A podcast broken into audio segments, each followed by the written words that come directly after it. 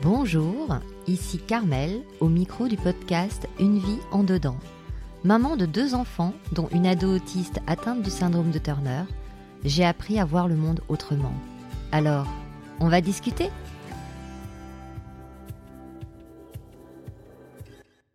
Bonjour et bienvenue dans un nouvel épisode de mon podcast. Dans les deux premiers épisodes, je vous ai raconté comment j'ai appris que ma fille était atteinte d'un syndrome de Turner et comment j'ai tenté de surmonter cette annonce. Et j'aurais pu faire une continuité de l'histoire en vous racontant tout le parcours médical lié à ce syndrome, comme par exemple l'opération du cœur, les prises en charge médicales obligatoires ou l'évolution physique.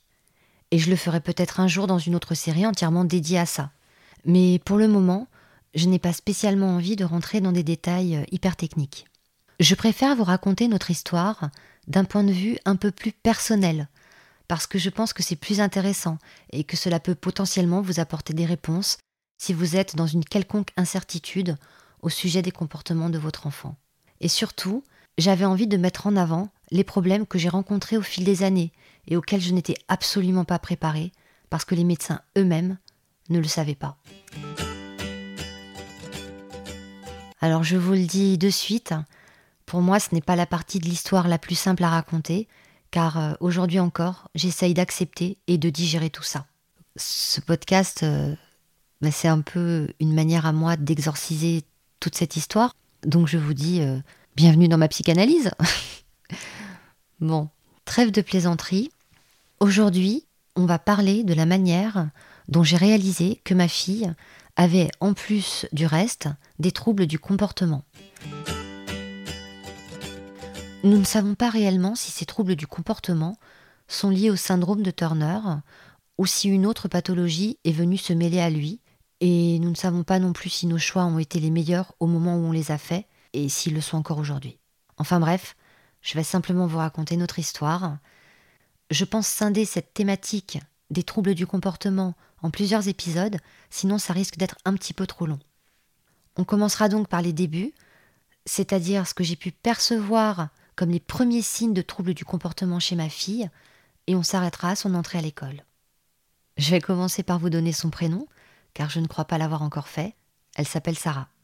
Ce sera plus simple pour le récit. Quels ont été les premiers signes de troubles du comportement chez Sarah? Sarah était un bébé très calme. J'aurais même tendance à dire qu'elle était trop calme. Si je devais avoir comme seule référence son grand frère, qui lui était un enfant très agité, elle était calme. Et au départ, je mettais ça sur le compte de la fatigue liée à son opération cardiaque. Je vous rappelle que Sarah a été opérée du cœur à deux jours de vie. Elle a subi une opération qui a duré six heures et elle a été très fatiguée ensuite. Sauf qu'en grandissant un peu, elle restait toujours vraiment très sage. Par exemple, lorsque je la couchais le soir, elle était capable de rester trois heures dans son lit sans dormir ou sans m'appeler, et je ne m'en suis pas rendu compte tout de suite. J'avais tellement pris l'habitude de passer des soirées entières à endormir son frère que naïvement je pensais qu'elle dormait, vu qu'elle ne pleurait pas. Puisque son frère, lorsque je le couchais, si je ne restais pas avec lui pour l'endormir, il hurlait. Et pour moi, c'était la même chose. Je me souviens que Sarah rallumait toute seule son petit mobile musical et elle attendait de s'endormir. Déjà, ça montrait bien qu'elle avait un problème d'endormissement, qu'elle a toujours, et ça montrait que rester seule durant de longues périodes, ça ne la dérangeait pas du tout. Mais en revanche, euh, elle n'était pas calme partout et tout le temps. Elle était uniquement dans son environnement familier, car elle avait en réalité très peur du changement. Elle ne supportait pas du tout ce qui était nouveau pour elle. Et cette peur se manifestait par des crises de larmes, qui pouvait aller jusqu'à des vomissements si on modifiait la moindre de ses habitudes. Tout devait être ritualisé au millimètre. Cela allait des trajets en voiture jusqu'à la place qu'elle occupait dans le manège qui devait toujours être les mêmes. C'était presque impossible de l'emmener dans des endroits qu'elle ne connaissait pas sans que cela ne dégénère en grosses crises de hurlements et de panique. Cela devenait de plus en plus compliqué à gérer, et ce que j'ai pris pour des petites peurs commençait à prendre toute la place. Au-delà de cette intolérance au changement, mon mari a remarqué que Sarah ne lui manifestait quasiment aucune émotion, et elle avait le regard fuyant. Et étant donné qu'elle était collée H24 à moi, je ne réalisais pas vraiment que quelque chose clochait au niveau de ses manifestations affectives.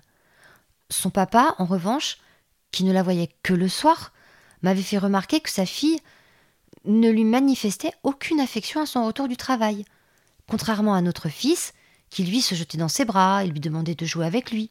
Elle, elle ne le regardait même pas dans les yeux, elle ne lui tendait pas les bras, et établir un contact spontané avec elle était en fait presque impossible. Là non plus, je n'ai pas vraiment voulu réaliser, car inconsciemment, je la stimulais toute la journée. J'anticipais tout et j'interprétais les choses à ma manière. Mais avec le recul, je savais très bien que quelque chose n'allait pas au niveau de son comportement, sauf que je refusais de l'admettre. Je ne voulais pas voir que ma fille avait en plus de ses problèmes de santé, des troubles du comportement. Jusqu'au jour où une pédiatre m'a alerté sur l'attitude un peu spéciale de Sarah, en m'incitant à consulter un centre spécialisé. Et moi je ne savais pas du tout de quoi elle me parlait, parce que je ne connaissais pas. Je connaissais pas le monde des centres spécialisés, le monde des troubles du comportement. Elle avait 18 mois et j'ai été orientée vers le CAMS. Le CAMS, c'est un centre d'action médico-social précoce qui prend en charge votre enfant dès lors qu'il présente des troubles justement du comportement. Enfin, en l'occurrence, pour moi, c'était ça. Dès la première consultation, en octobre 2006, le CAMS a décidé de mettre en place une prise en charge pluridisciplinaire. Au départ, je ne comprenais même pas pourquoi il faisait ça.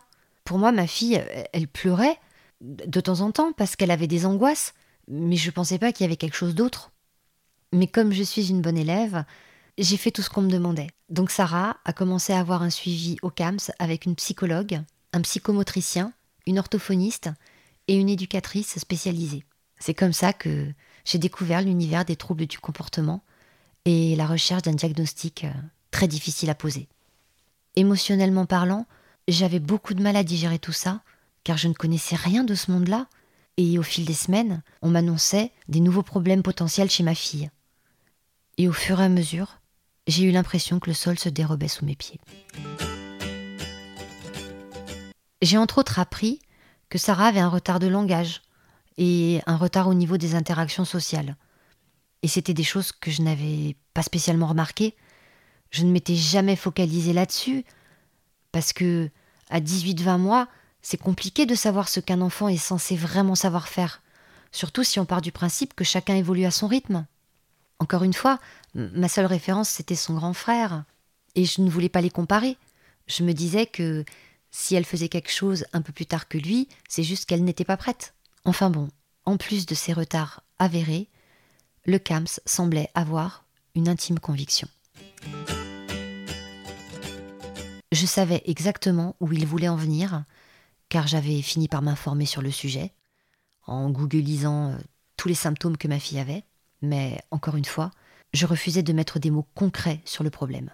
Et sans tourner autour du pot durant trois heures, le CAMS était persuadé que Sarah était autiste. Ils orientaient de plus en plus leur diagnostic vers un trouble du spectre autistique, tout du moins vers un trouble envahissant du développement. Il faut dire que Sarah avait énormément de traits autistiques.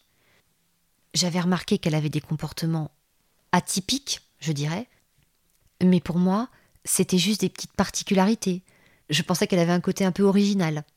Donc, Concernant les traits autistiques qui ont été observés chez Sarah, dans le désordre, on peut citer les écolalies, qui sont le fait de répéter toute la journée des phrases entières entendues ici et là, en les replaçant ou pas dans le contexte. Et Sarah les replaçait la plupart du temps dans le contexte. Ce qui fait que ça pouvait passer totalement inaperçu. Après, quand j'ai réalisé qu'elle répétait réellement toute la journée des dizaines et des dizaines de fois la même phrase, je me suis dit que c'était pas normal. C'est ça les écolalies. Le CAMS a aussi constaté qu'elle présentait une intolérance au changement, avec un grand besoin de ritualisation. Son univers devait être le plus immuable possible, car chaque changement engendrait une angoisse telle qu'elle s'en rendait presque malade. Pour ne pas dire malade, puisque, comme je vous l'expliquais avant, elle en arrivait à se faire vomir. Elle avait également une fascination pour tout ce qui roule, que ce soit les ballons ou les voitures.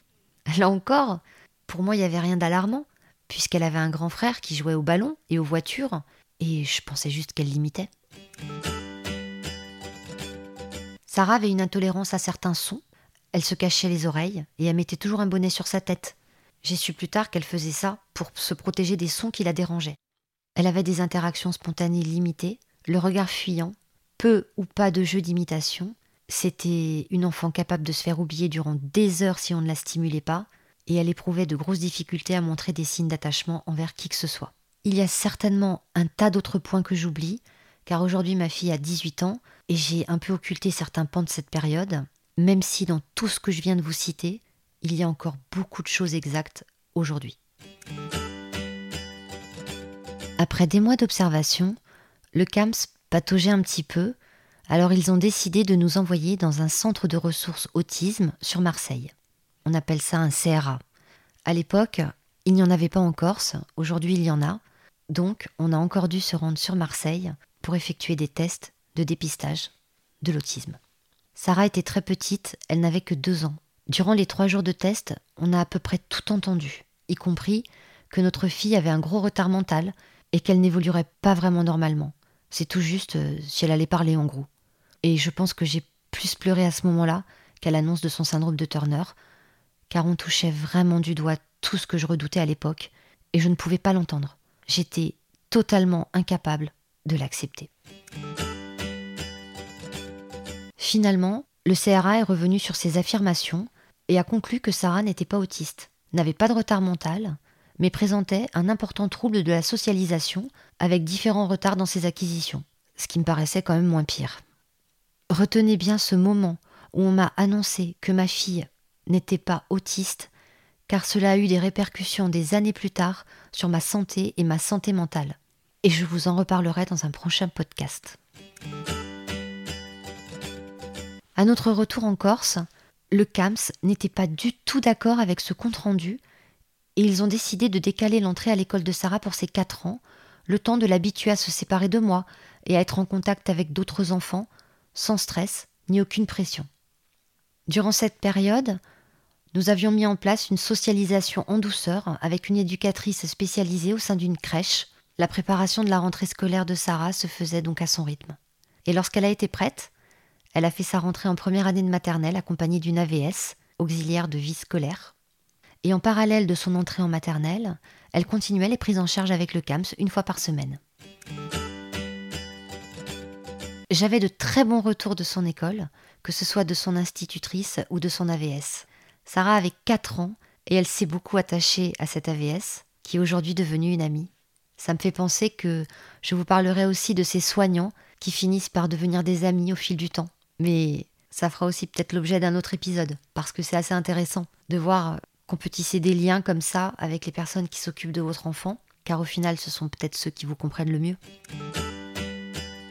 Durant cette première année scolaire, j'ai commencé à ne plus être en accord avec la prise en charge proposée par le CAMS, parce que moi je restais dans mon petit déni, mais j'avais quand même beaucoup d'arguments en ma faveur. Dans leur intime conviction que Sarah était bel et bien autiste malgré les résultats des tests du CRA de Marseille, le CAMS l'avait mise dans un groupe d'enfants autistes profonds qui ne parlaient pas du tout. Elle ne pouvait donc absolument pas apprendre à avoir des interactions sociales avec eux, vu que eux, ils les refusaient encore plus qu'elle. Et d'un autre côté, j'avais des retours très positifs de l'école.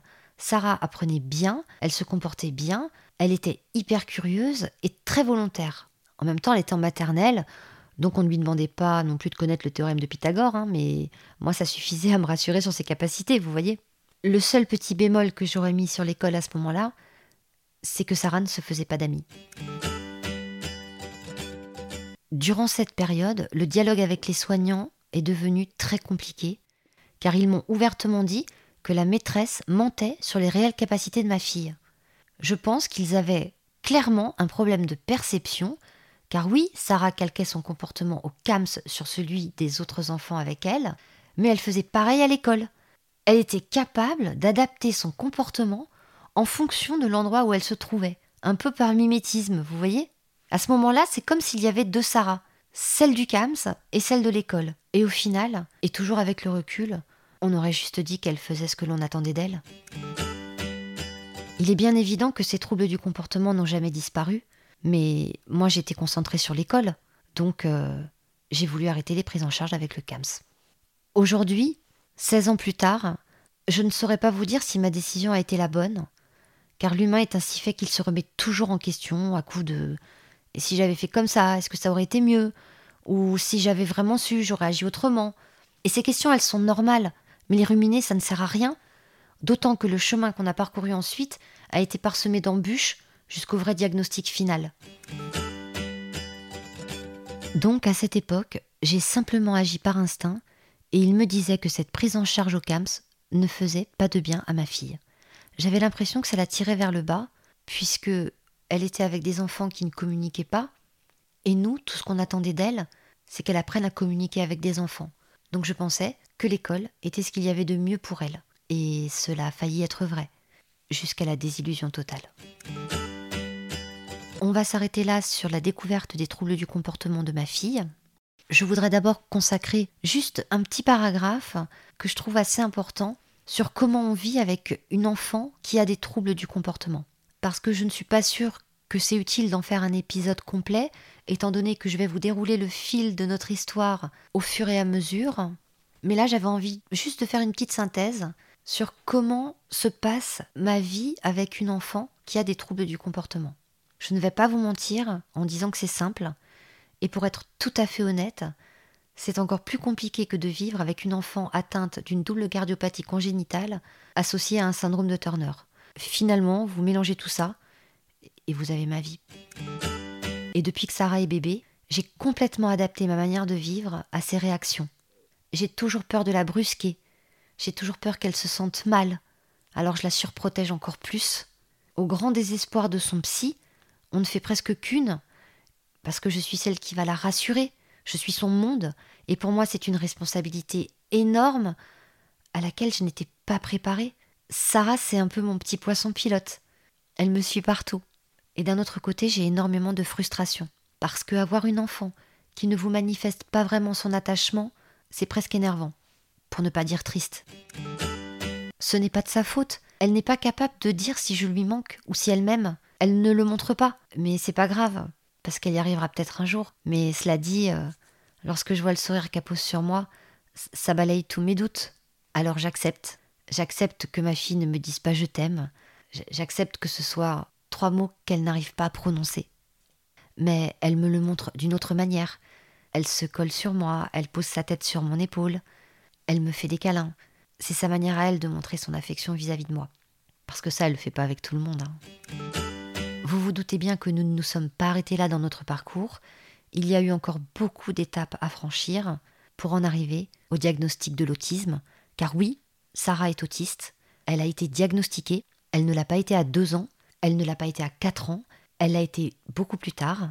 Et je vous invite à, à me suivre pour connaître la suite et le cheminement qui nous a amenés enfin à poser un diagnostic. Voilà, J'espère que cet épisode de podcast vous aura plu, qu'il aura pu vous apporter certaines réponses si vous avez des interrogations. N'hésitez pas à me suivre euh, si ça vous intéresse. N'hésitez pas non plus à me laisser des étoiles ou des petits commentaires parce que ça fait plaisir. Et je vous dis à très vite pour la suite. Et on va finir comme d'habitude. Ciao